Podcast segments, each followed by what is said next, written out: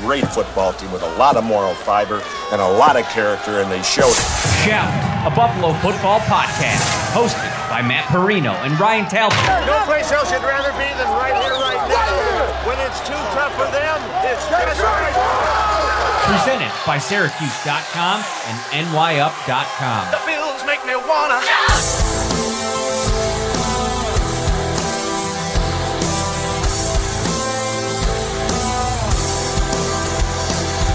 What is up, everybody, from inside the Indiana Convention Center, right here in Indianapolis, Indiana, the site of the NFL Scouting Combine? This is a live edition and live in person. You're going to be watching a recording of Shout, a Buffalo football podcast.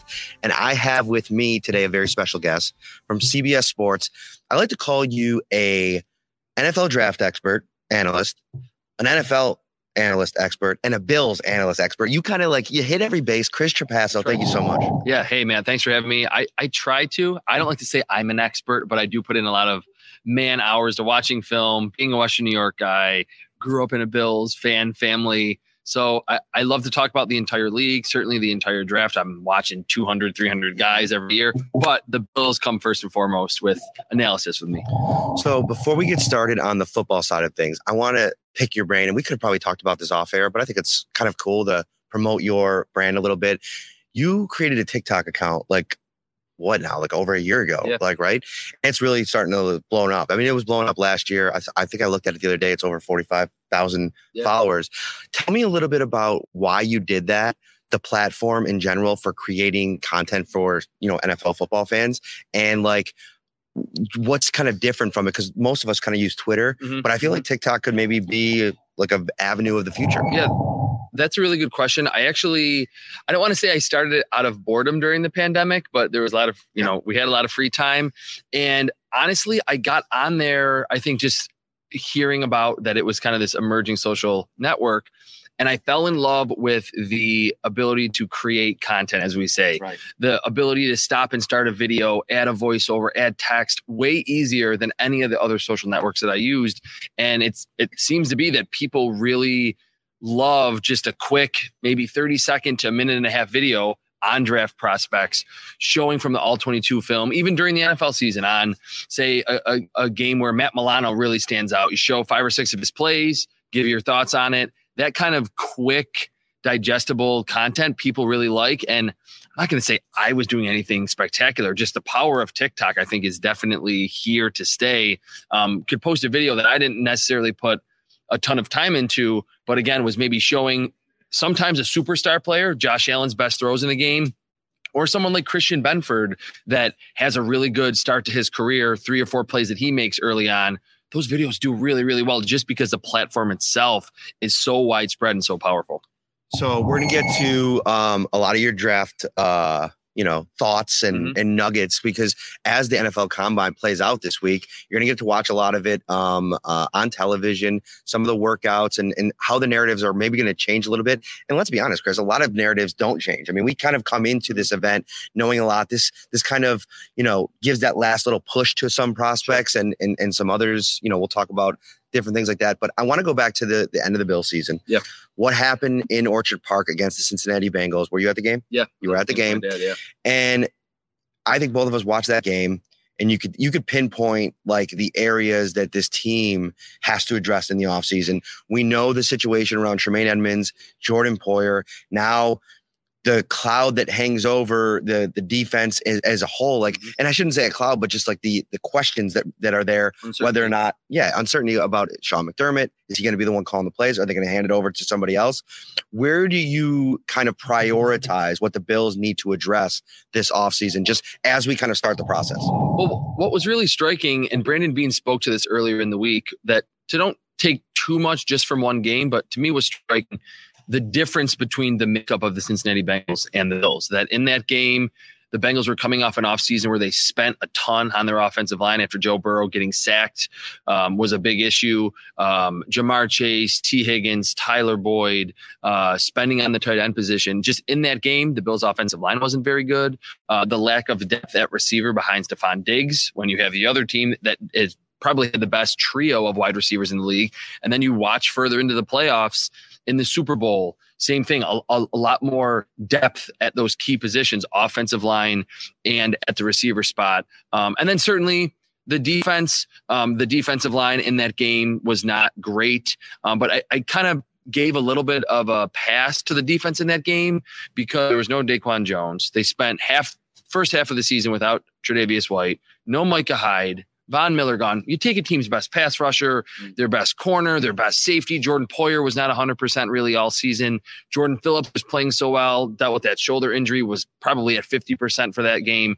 So I think the defense will be okay. There are some free agents that we'll certainly talk about that are kind of looming but just looking at the Bengals, the Chiefs, and even the Eagles, um, the teams that have gotten farther than the Bills, that have won Super Bowls, uh, or at least gotten to the Super Bowl, it's the depth on offense. It's an offensive based league.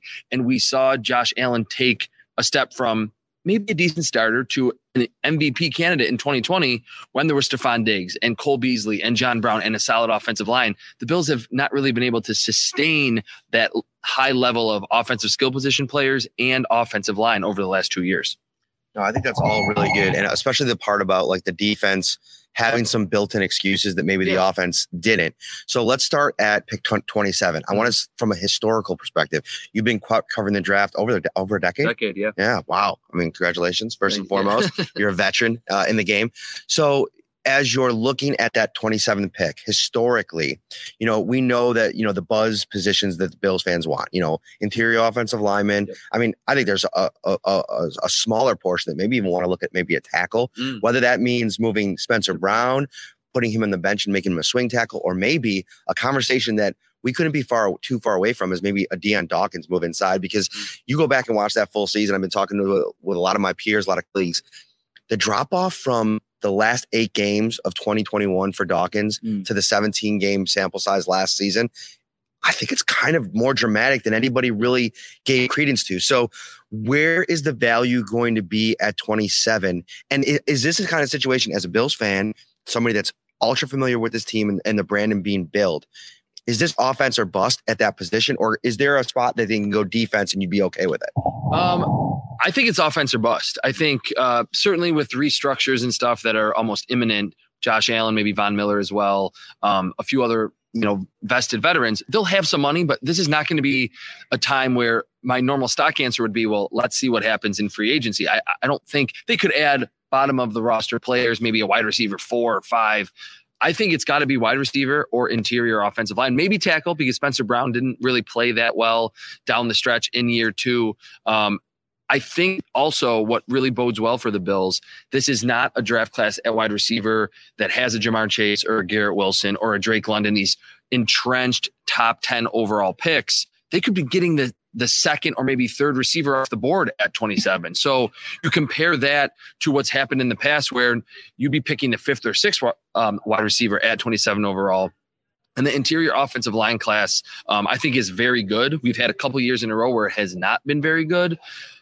It feels like to me, though, with both of those positions, more so interior offensive line, you can get starters in round two and round three. I, I don't think you necessarily need to pick that player at 27, but we won't know until the actual draft is here. If if I'm wrong or if, if guys run really fast at the receiver spot and we see three or four go off the board before 27, then that maybe forces the issue for interior offensive line. So a couple drafts haven't really aligned very well in terms of this positional strengths uh, of late for the Bills. This year, I truly think it does at wide receiver, guard, maybe even center if there's some uncertainty with Mitch Morse's future at center.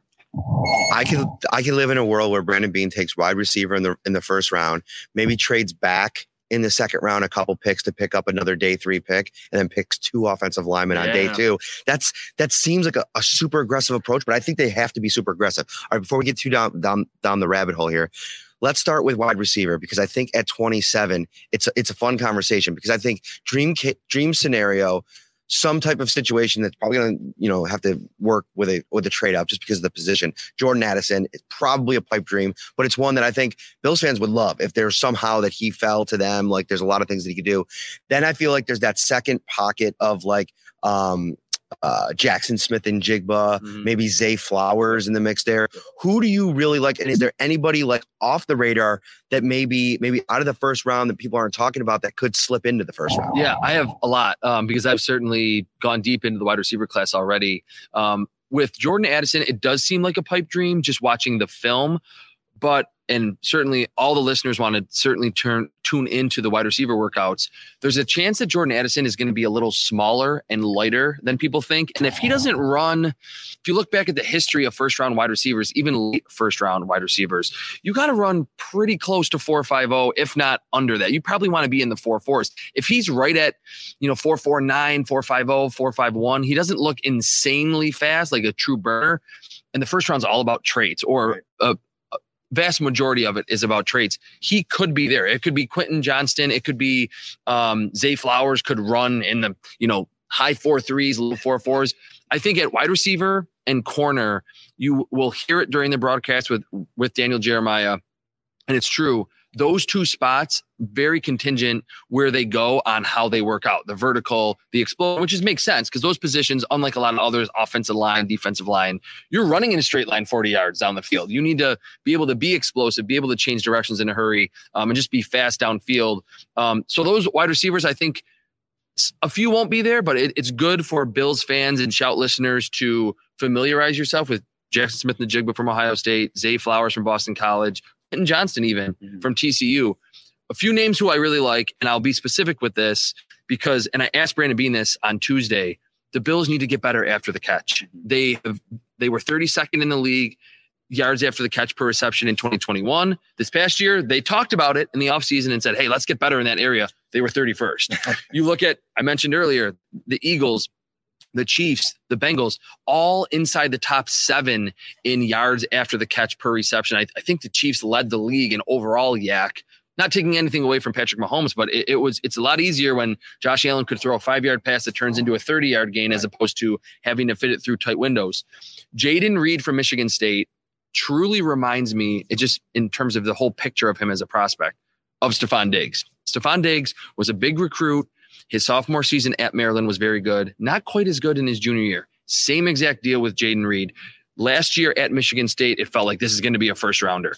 The quarterback play, the offensive line wasn't as good, but you saw him beat press at the line consistently. And he was really good at the Senior Bowl, by the way. Mm-hmm. He's right around Stefon Diggs' size, like 5'11, 190 very nuanced route runner, head fakes, shoulder fakes, works well with his hands, and he plays like he's like six foot three. He is great in contested catch situations and most importantly, gives you that suddenness, the contact balance after the catch. He might be available in the third round, where if the Bills maybe needed to address linebacker, if there's something that happens with Tremaine Edmunds or safety earlier, um, that they could pick Jayden Reed probably later. The other guy that I really like that probably will be available the same portion of the draft, Parker Washington from Penn State. You're going to get, I don't think he's quite Deebo Samuel, but you're going to hear those Deebo Samuel comparisons. He's like six foot, over 200 pounds. So he's got that stocky build. Watch the Ohio State film. Don't watch his highlights. Watch the Ohio State game. He showed everything you want out of that high end yards after the catch wide receiver two bounced off a bunch of tacklers, guys who are going to ultimately be in the NFL at Ohio State, made a lot of tough catches in traffic, took hits. I don't think you want to draft him in the first round and say, hey, you're a number one. But if you say you're not going to get as much attention because of Stefon Diggs, Parker Washington is kind of the wide receiver with his build and his yards after the catch strength that the Bills really have not had in this Brandon Beane, Josh Allen, Sean McDermott era. So those two I really, really like. There's one guy that they want to just be down the field. Jalin Hyatt um, from Tennessee is going to run incredibly fast, could be even in the high four twos. Um, doesn't give a lot after the catch, but to really spread a defense vertically, they can certainly do that a little bit with Gabe Davis and Diggs. He's a name that probably will be there at 27 unless he runs crazy fast. So again, there's three or four outliers right now or, or, or guys outside um, of the general radar that will be available at the receiver spot for Buffalo. So again, it bodes well that even if you're a little disappointed that the Bills don't go wide receiver, say at 27, there'll still be some good players available on day two. We've seen it. AJ Brown, Deebo Samuel, Terry McLaurin, DK Metcalf, all second and third round picks who have evolved into big time players at the position. I like it. It's got some, we got some homework, which I, I really like to. Watch you the know- Ohio State game for Parker Washington. All right, very good. Shout, a Buffalo football podcast hosted by Matt Parrino and Ryan Talbot. Interior offensive line. Uh, the two names that everybody's talking about uh, O'Cyrus Torrence, Steve Avila, Avila with some position flexibility, more so maybe for Avila. Can he play center? Center, yes. Okay. So obviously those are two names. Again, though, the value at 27 for interior offensive line, it's always going to be a question. If they're a day one plug and play starter, I understand it more, and, and, and I almost would give that a better grade. But here's the thing with Brandon Beane: I think he likes bringing in offensive linemen that have versatility and let it like play out. And Mhm. to me, that approach, it, it, it bodes more well, more so for let's take some guys later in the Yeah, draft yep. Come in here, we'll develop them, we'll work them out, and then we'll fit the pieces where we need to, along with some other free agents who are some, I guess, just you know what Aaron Kromer likes to do. You know the kind of players that fit traditionally in his offensive lines. What do you think are the players that Bills fans should know about on the interior line? Yeah, that's a really good point because I think what you were getting at is if you're going to pick someone in the first round, you have to have an exact plan for him. And it seems like the Bills, like you mentioned, They don't ever have exact Yeah, plans for anybody exactly. outside of Josh Allen. So, so that's why I certainly think that Brandon Beane and Sean McDermott understand, and just the rest of the Bills scouting department, that bettering the offensive line is a huge priority, maybe priority one or two um, this offseason for Buffalo. There's a lot of names; those two that that you referenced, O'Cyrus Torrence and Steve Avila, will be kind of the two that will be discussed the most to maybe be first rounders. I- think they're more early day two guys, which mm-hmm. maybe you say, hey, look, we need offensive line on the interior, and the Bills just say we're just going to reach a little bit because I think with O'Cyrus Torrence, he's not a crazy athlete. He's like 6'3, 340, hands, right? huge hands, long arms, anchoring ability for days. But Aaron Kromer likes to get his offensive lineman on the move a little bit with that zone blocking scheme. He certainly mixes it up, but I think he does prioritize athleticism a little bit more. Avila can play inside or out. He's a big dude as well. I think though, because he's a little bit more mobile, he's better at the second level as a run blocker, and certainly the Bills' run blocking could get better. Um, he seems to be more of an Aaron Kromer fit, which maybe that would be receiver in, in round one, offensive lineman in round two. Jarrett Patterson from Notre Dame is someone who's been on the draft radar for a while because he's one of those. He's not Quenton Nelson, but he's one of those longtime Notre Dame starters that he played from like his freshman year on. Played center, played guard. He kind of fits what the Bills like. Um, needs to get stronger, but from a um, athleticism standpoint, I think he's exactly what Aaron Kromer likes, and probably would be available in the third round. Now, offensive lineman, believe it or not, I just said that it's, it's not key about the 40 yard dash and the vertical, but their workouts matter. And I think teams factor that in. The Bills have a pretty robust analytics department. It will kind of depend on how Jarrett Patterson tests with his agility drills, the broad jump, things like that. So those are the names that that really interest me along the offensive line. If they want to go center, John Michael Schmitz from Minnesota, um, over I think 2,500 career snaps, which is crazy. Um, Joe Tippmann from Wisconsin is a name to watch during the workouts. Also, he's tall, so he could play guard. Super athletic in terms of footwork. Probably the most mobile center in this draft class. Not quite as experienced. Um, and then Olu Oluwatimi from Michigan. Kind of hard to say that name not a big time mover, but is NFL ready when it comes to his power and his strength. Doesn't really feel exactly like what Aaron Kromer likes, but is probably someone that could maybe play guard in a pinch or just be your day one starting center. And I think the Bills have to plan for the future at the center spot, given Mitch Morse's uh, concussion history and his age at this point. I'm here with uh, Chris Trapasso uh, inside the Indiana Convention Center at the NFL Scouting Combine. Uh, exciting first few days. We're going to really get to you know watch these these players perform and compete uh, over the next couple. Um, I want to flip the script uh, in this last segment and talk a little bit about the defense because it's the great unknown right now. We don't know necessarily in the draft what the Bills are going to necessarily need, and and maybe that pushes them to be a little bit more dramatic. You know. Sean McDermott, he's got a big voice in that room when they're drafting, and he's a defensive guy by trade. And I think one of the reasons they've they've veered defense so often is because you know he he's got he's got like you know plans for guys, or at least best laid plans. It doesn't always work out.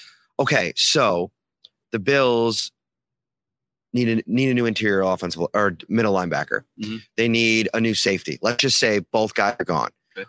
Give me two or three names at each spot and a, and a draft range that you think makes sense for what the Bills historically want to do, and maybe what the Bills could do now with Al Holcomb in the mix, Mm. uh, Joe Danna now at safeties coach. Uh, who are some names that you're kind of looking at? Yeah, I think if you really want to dive deep into the draft and, and be ready for the three days in late April where the Bills are going to make really important picks, do have to think about linebacker and safety. Um, we'll get certainly more clarity on on the Poyer and Eden situation, but I think even if they re-sign Jordan Poyer, which seems somewhat of a long shot at this point, given Damar Hamlin's uncertain future, Micah Hyde coming back from a pretty serious injury in his age, um, they need to add more pieces to the safety spot regardless. Um, but I'll start with linebacker. There's two guys who really stand out to me. Jack Campbell from Iowa. He's not going to test through the roof. I- He doesn't look like a, a high caliber, twitchy athlete, but he's about Tremaine Edmunds' size. He's like 6'4, 6'5, um, 240 plus pounds. And he gets the most out of his athleticism. For someone like Edmunds, who's grown into a really good coverage linebacker, it's taken him time though, being as young as he was and, and as inexperienced as he was. Jack Campbell's like a three, four year starter at Iowa, um, who is very good in coverage already. I think he is that three down player. And because he's not going to test very well, um, will probably be there at least in the second round, probably into the third round. Another name, Daiyan Henley um, from Washington State, has a background that feels like the Bills would gravitate toward. He started his career at Nevada as a wide receiver, played on the perimeter. They actually moved him to slot receiver at Nevada, transfers to Washington State, and first starts at safety, free safety, then strong safety. His last season, he plays linebacker and is absolutely lights out. He's 6'2, 6'3, 230 plus pounds, played middle linebacker. Um, feels like someone that will test well, could be maybe a second or a third round pick. And if Tremaine Edmunds is gone, that's suddenly a need that needs to be filled with maybe an early draft selection. Um, in terms of safety, there's two guys um, kind of off. I don't want to say off the radar, but not being talked about a ton. Um, Ji'Ayir Brown from Penn State feels like Jordan Poyer on the field. Like I wrote in my scouting grade book, his comp being Jordan Poyer, that he is cerebral, he's twitchy, he plays in the box really well, but then you see him step out and play free safety and make plays on the football, ranging from the deep middle um, relatively often. And Kaevon uh, Merriweather from Iowa is another one. And with the Micah Hyde connection, I think they like those Iowa players, like Butker, um, AJ Epenesa. AJ Epenesa. I was, yeah, I was trying to think. It was like, there's definitely more than that. I think they like that program and how well coached they are with Kirk Ferentz there. Um, Kaevon Merriweather, not going to test very well, but he is long. He's always around the football. I don't want to say he feels like Micah Hyde, but Micah Hyde didn't test through the roof, and it was all about his instincts and understanding where he needed to be on the field. Kaevon Merriweather um, is just the latest in a long line of Iowa safeties that plays a lot better than you would look at his his combine workout and say this is probably not a high caliber player, but he's always around the football, beats blocks well, can play in the slot. Really, that versatile safety that I think the Bills like. Um, so you piqued my interest with Jack Campbell. I'm going to do a deep dive on him because I, the one linebacker that I did get a chance to look at is Henley, and to me, he maybe looks more like maybe if the Bills were to re-sign Edmunds, like the Matt Milano Mm, replacement plan, if that makes Yep. sense. W- Is that more kind of like his fit?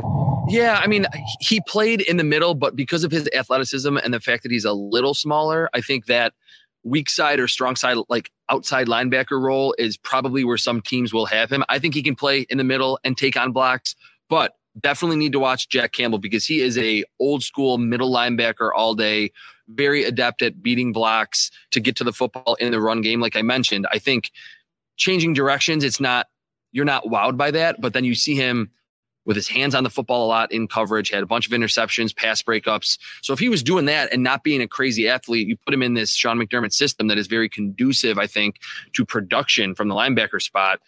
Suddenly losing Tremaine Edmunds, if that happens, doesn't feel as bad because again, this is a kind of the opposite of Tremaine Edmunds, where he's an older prospect that has thousands of snaps at Iowa, very well coached program. Um, I, I think he would make sense, especially if the Bills like to have that dichotomy between the the speed and the quickness of Milano, who's smaller, and then your linebacker being this kind of tower in the middle of the defense. I got to get you out of here. Remind me, I'm going to have you on again uh, after we get out of here. uh, be uh, not maybe not next week, the week after, as we kind of get into March, and you know, uh, probably maybe right after free agency Yeah, because we can reset the Yep. board. It's a good idea. And here's the thing with it too, we got to talk about Terrel Bernard because I think we got some really good insight into Sean McDermott's continued like belief in him, and like Obsession almost. it is almost an obsession. Like I, I wouldn't surprise me if they just run him out at middle linebacker if Edmunds leaves. I mean, he, he he seems to think he can do it, but that's for another day. I want to give you about 30 seconds to a minute here. Let everybody know where they can find your work, uh, about the scouting grade book a little bit, and anything you want to plug. Yeah, so for the next couple of days here, as the combine gets going with the on-field workouts, which we're all waiting for. I mean, this media blitz at the beginning of the week is fun, but I, I love to get the numbers and like like see how these guys are testing. I'll be doing the um, CBS Sports live blog um, along with my colleague Josh Edwards, just reacting in real time, kind of old school live blog um, over the next three or four days throughout the weekend. And with the scouting grade book, it's just I, I created a system in my Google Sheets of a way for me to be able to stack my big board because it was way too hard to just plug in players at different positions and say, well, how do I put this safety ahead of this wide receiver? Um, it's customizable. Um, the big board builds itself as you grade. There's uh, weighted categories. If you want to dive deep, you don't have to maybe watch 300 guys like I do. Um, but if you want to, you could use any grading scale you want, um, or just want to watch like the top 30 or 50 players. So you kind of have on Bill's big board. Um, it's available in the link in my bio on TikTok, on Twitter. Um, $30. It will help you if you do any kind of scouting yourself. The scouting grade book has made my life significantly easier. It'll certainly help you as well. Chris Trapasso, CBS Sports. Make sure you check him out on all the social media platforms. Thank you so much for watching Shout. We'll be back tomorrow with Brian Talbot uh, as we continue to cover uh, the combine here in Indy. Take care, everybody. Shout, a Buffalo football podcast, hosted by Matt Parrino and Ryan Talbot.